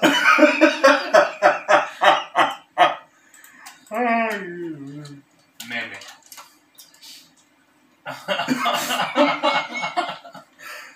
Acá. El refuerzo más tranqui de Tigre con masa como ministro Messi ahí. A ver, ¿dónde está este? Superministro. ¿Este te gusta? No, boludo, muy gracioso. No, La cara de la cara. Este. Recién salido del horno, el supermasa Ay, se unifican economía, desarrollo productivo y agricultura bajo la órbita de Don Sergio. Te voy a mostrar. ¿Vos viste el video en donde Massa mueve una botella con la mirada? Vamos a ver. Ay, Dios. Los superpoderes de masa. la botella, al toque aparece. la del día de ayer, y absolutamente remarcado, el abogado defensor dice que en esos términos lo que pretendemos no es más que evitar el verdadero escándalo jurídico que implicaría el continuar con el desarrollo de esta sesión.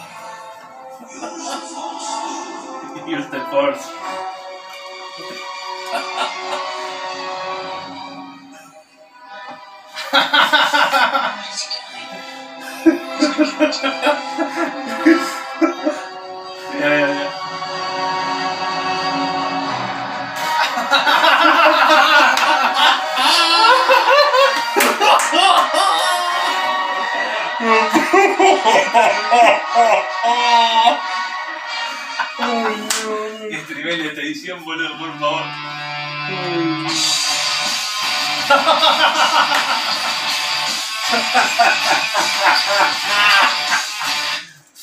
Este, este, este chabón va a ser nuestro próximo presidente. Para mí, y este es un. Estoy,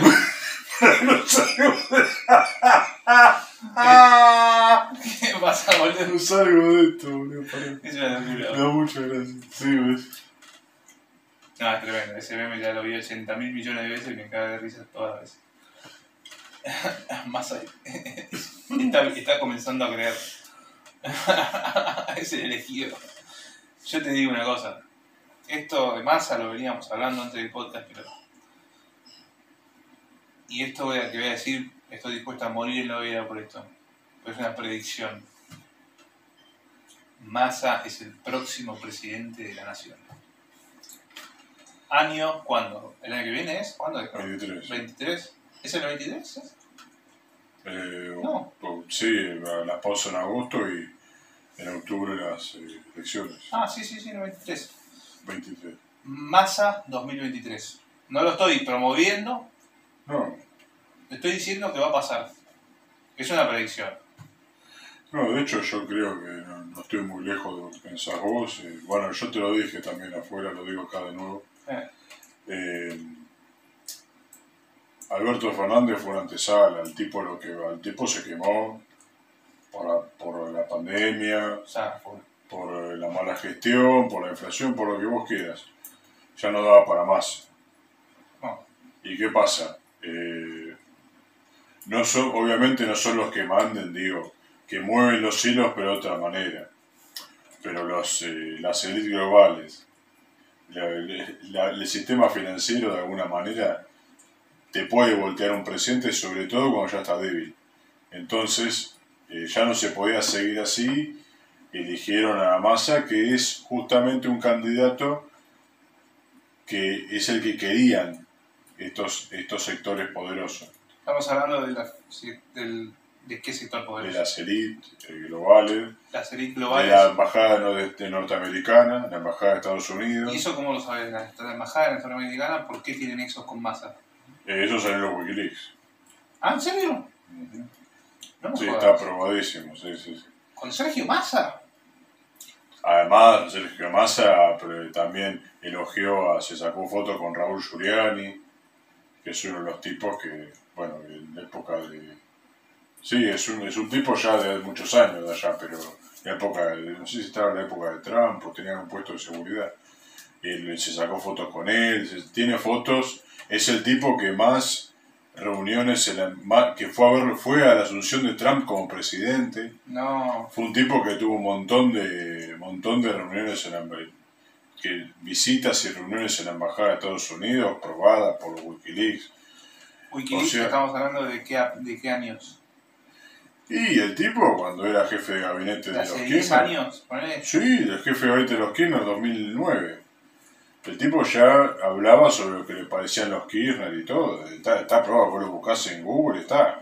O sea, las, es, es un tipo, a ver, con Alberto ya tenía ciertos contactos, tenía contactos, pero él es el elegido por ellos. Massa es el elegido, por eso aparece. No es todavía eh, presidente No. y aparece un video con la familia. Eso, más apareció eso. un video con la familia, como mostrando, bueno, vamos, masa. Yo no lo vi el video, pero ya vi la foto y me di bueno, que ¿cómo va. ¿Cómo se llama? Poné masa con familia.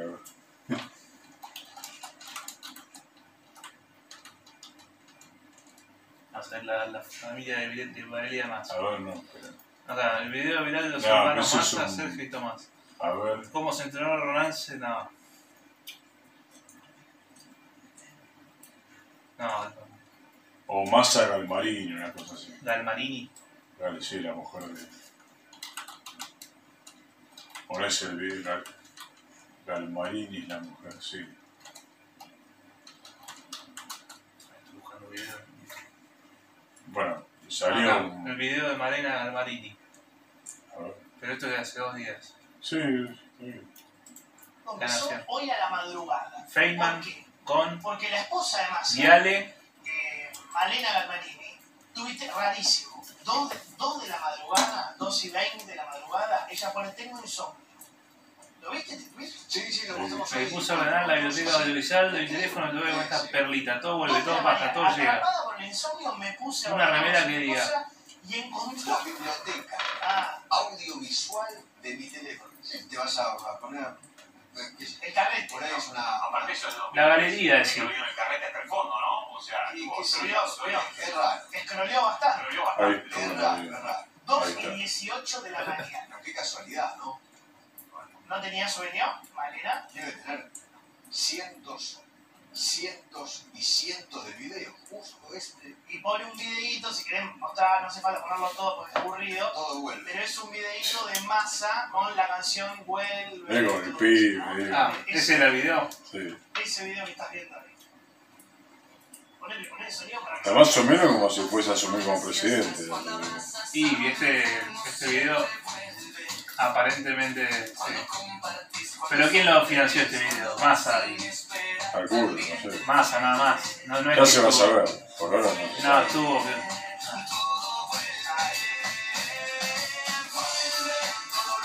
¡Oh! Malena está- ¿Qué se hace el que baila, boludo? Malena Galmarini subió a las 2 y 18 de la mañana. mira qué casualidad, ¿Qué tiene que ver? Es, no es 22 de julio, Casi. estamos casi, casi ahí a 7, Nueve, 9 años. nueve. Nueve años. ¿Qué tiene que ver, boludo? Eh, bueno, yo también he estado con insomnio. ¿En serio? Sí, sí, sí. A ver, ¿Cuánto más? ¿y fuiste al carrete? Atrapado por el insomnio, fui, fui al carrete No tenías nada que hacer y fuiste a la a mi biblioteca. biblioteca audiovisual. Mirá vos qué bien. Y mirá lo que encontré, ¿no? Por pues yo soy como ciudadano, pues soy un tipo que por ahí hoy tengo dudas, no sé si votar o no. Pero yo lo que quiero saber, Sergio, si, si ganás, si ganás ahora al paso y ganás en octubre en lugar de ganar de kirchnerismo, no te vas a volver a juntar con los kirchneristas, ¿no? Nunca más. Para mí es una etapa terminada. Ya hay antecedentes de, de, de cómo hicieron las testimoniales, todo. Es Sergio 20.000 caras.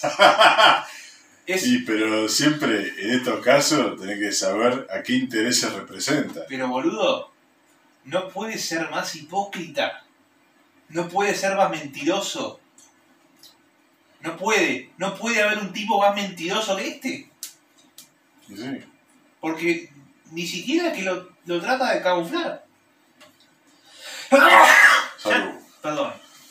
Gracias. Este, Y no- estuvo, claro, pero estuvo nueve años, de la elección del 2013, que creo que la ganó, estuvo ahí contra kirchnerismo. Eh. Hasta ahora. El tipo hizo todo lo A ver, Massa nunca ganó por votos la elección. Y ahora asume como presidente no designado, Eso es lo que decís vos. A veces presidente no designado le pones el título vos, pero dale, dale. Y pero Alberto Yo, Fernández... yo pienso lo mismo, pero.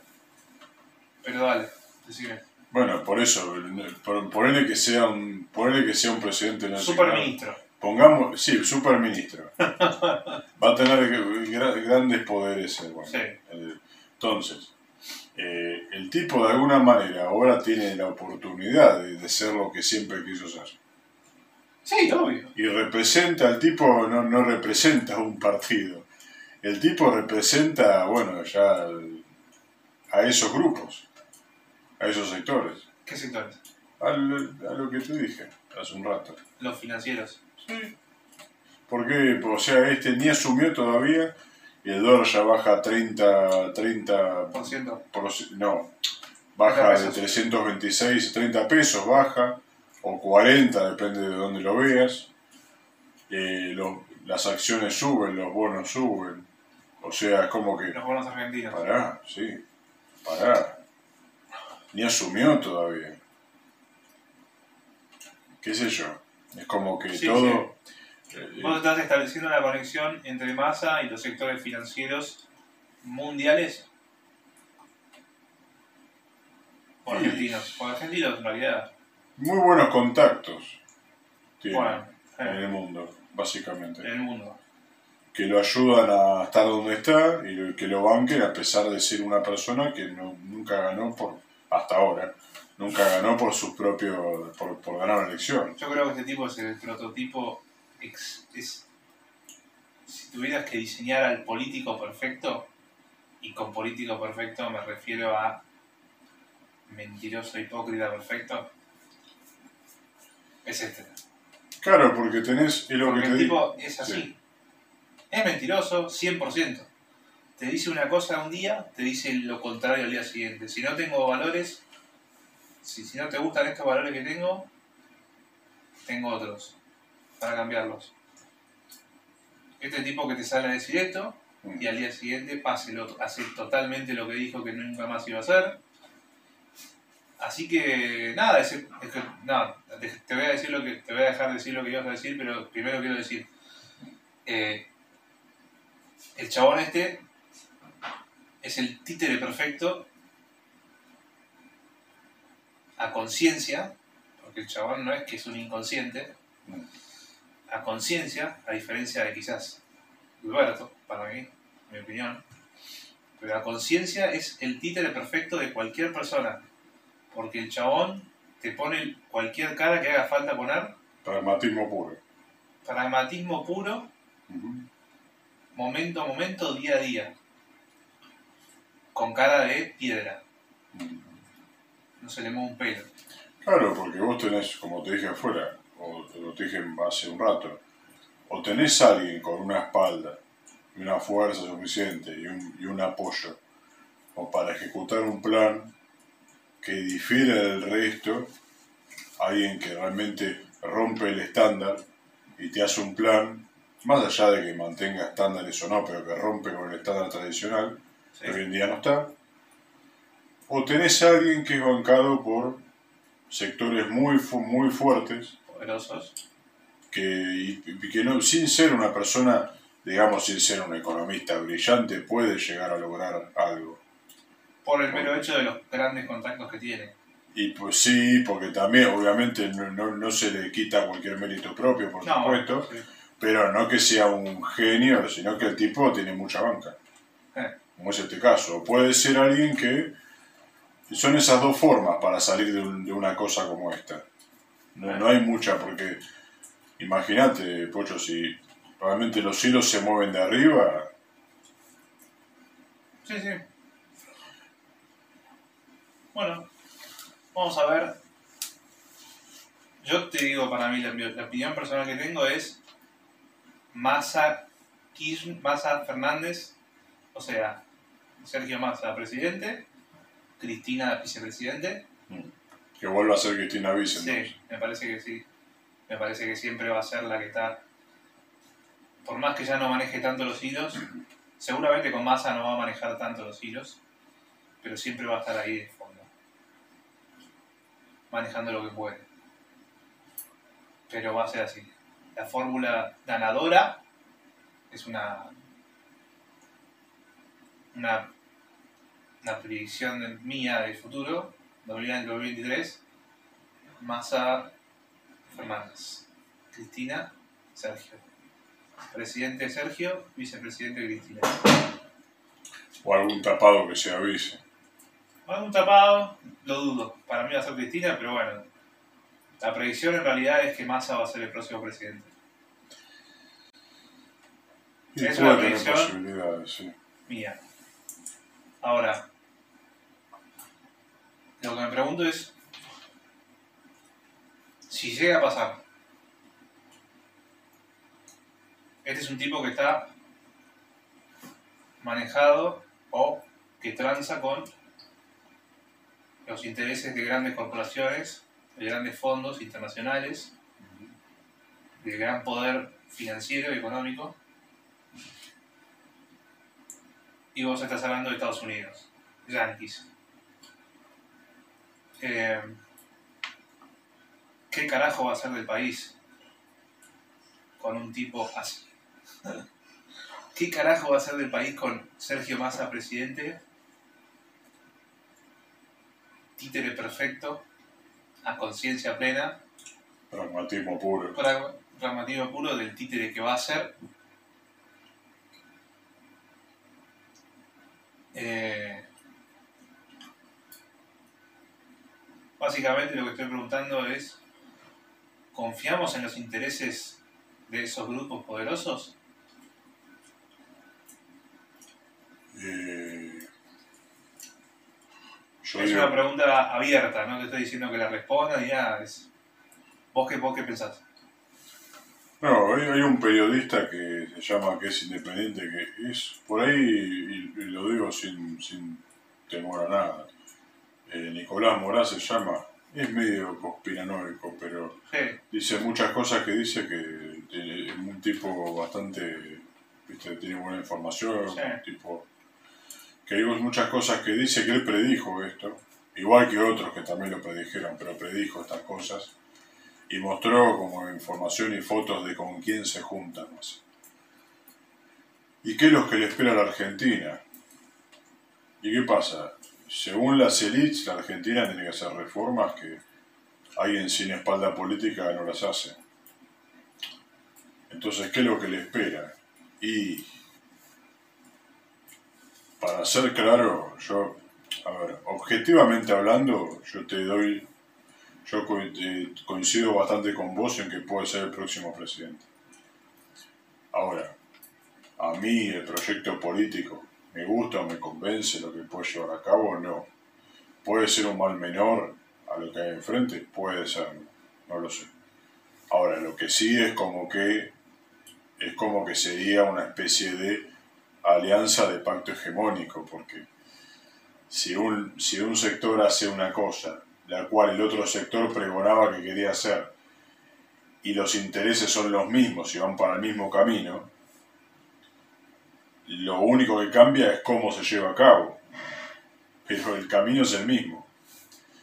Entonces, lo que puede llegar a pasar es que pueda llegar a ser, en este caso, un eh, liberalismo pragmático de masa. No fanático como el de Milley, claro, no un anarcocapitalismo como el que propone Milley claro. o expert, sino un liberalismo, como dijiste, moderado, Pragmático. pragmático.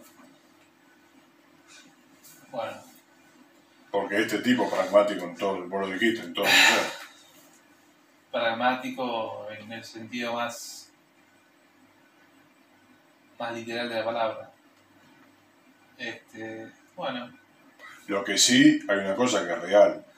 Así como estábamos, no se podía seguir. no, no, no, no. O sea, como dicen en el fútbol, el ciclo del, del entrenador se terminó. El, el ciclo de- del presidente en este momento se terminó. Así que. ¿Pero va a seguir siendo presidente Fernández para vos o no? sí, desde el punto de vista de la figura y, y de dar algunos discursos cada tanto, sí. Pero vos pensás que informalmente es como que ya está claudicando la presidencia. Y ¿Sí o no? sí, digamos que, a ver, pasó, como te dije hace un rato, este presidente en Brasil, Enrique Cardoso, que era un masa brasilero, asumió como ministro de Economía. Y el tipo, el, el presidente era Itamar Franco en ese entonces, estamos hablando del año 93. Eh, Y el tipo impuso el plan real que fue una especie de convertibilidad brasilera. Y Tamara Franco le regaló la presidencia y ganó la presidencia de Cardoso. claro. Y fue ministro de Economía. Y a diferencia de lo que pasó en Argentina, en Brasil pasó eso. Y hubo convertibilidad o una suerte de convertibilidad en Brasil en los Sí, 90, claro, sí. como la que hubo con Menem acá. Pero a diferencia de lo que pasó acá, donde la inflación se fue toda al carajo y donde hubo un- una bomba en el 2001, un estallido, un estallido, un estallido en el 2001, en Brasil no pasó No, y la Brasil, inflación se mantuvo. No, o sea, no, no se mantuvo, sino que se cortó la inflación. claro, Brasil Brasil, tiene muchos problemas en Eh. cuanto a. Tiene más pobreza estructural que la Argentina, estructural. sí. En cuanto a lo que decís vos, sí, estoy de acuerdo. Brasil tiene mucha menos inflación en ese sentido. En algunos, Digo, eh, Igual que la mayoría de los países Latinoamérica, en Claro. el sentido de la inflación. Eh, después, bueno, también, digamos, sí, en ese sentido de la inflación, sí, después tiene otros problemas Brasil. Una pobreza estructural bastante concentrada. Ah. Eh, ¿viste? Pero, pero en cuanto a eso, sí, detuvo la hiperinflación de ese momento. Muchos países la pasaron y la pudieron solucionar. Argentina, bueno, momentáneamente, por, por 10 años. en la época de los 90 con Menem, la convertibilidad. Nunca se llegó al 1000% como fue la época de Alfonsín, 3000%, pero igual tenemos mucha inflación. En ese momento, claro, 3.000% era interanual con Alfonsín. Sí, Bueno, no estamos ni cerca, pero si haces la escala exponencial de cómo se viene multiplicando ese número a lo largo de los años en Argentina, estamos hablando de que si nada cambia, perfectamente podríamos llegar a eso en un par de años, y sí, a, ese, a esa cifra de 3.000% interanual de inflación como la de Alfonsín. ¿no? claro, sí, sí, ese es el problema. Si no cambia nada. Ahí está el problema. En ese sentido, Brasil pudo. O sea, en otros sentidos no, pero en el sentido de la inflación pudo. Fue un plan que, digamos, entre comillas, se estabilizó y se mantuvo. La economía la inflación sí se mantuvo. Eh, pero igual también es lo mismo, lo mismo que Cardoso era lo mismo. De hecho ahora van a hacer una alianza estilo Frente de Todos con Lula, que fue el presidente, poner el Néstor Kirchner de Brasil. ¿Y quién va a estar en la alianza? Porque mal no tengo entendido, Cardoso. Y Cardoso era un tipo que no, por ahí no era un tipo brillante en economía, pero estaba muy bancado. tenía todos los contextos, los contactos correctos. Exacto. Bueno, Maxi, ¿te parece si vamos cerrando el podcast? Vale. Este, bueno, ha sido una charla muy interesante, por lo menos para mí. No teníamos ni idea de qué carajo hablar, hablamos de- desde masa hasta la cumbia villera, hasta cualquier pelotudez. No sé, lo que se nos pasó por la cabeza, viernes a La la peli noche. de Elvis. la peli de Elvis, cualquier cosa. Espero que los que hayan visto el podcast lo disfruten. A los seguidores del canal, si te gustó el video dale like. Si te gustó el video y el canal dale suscríbete. Tocar la campanita. De verdad nos ayudaría mucho. Me ayudaría mucho a, a seguir haciendo episodios. Y gracias Maxi, como siempre, tu tercera aparición en el podcast, eh, bajo la luna de podcast. Gracias por venir. Gracias a vos por la invitación. Saludos a todos.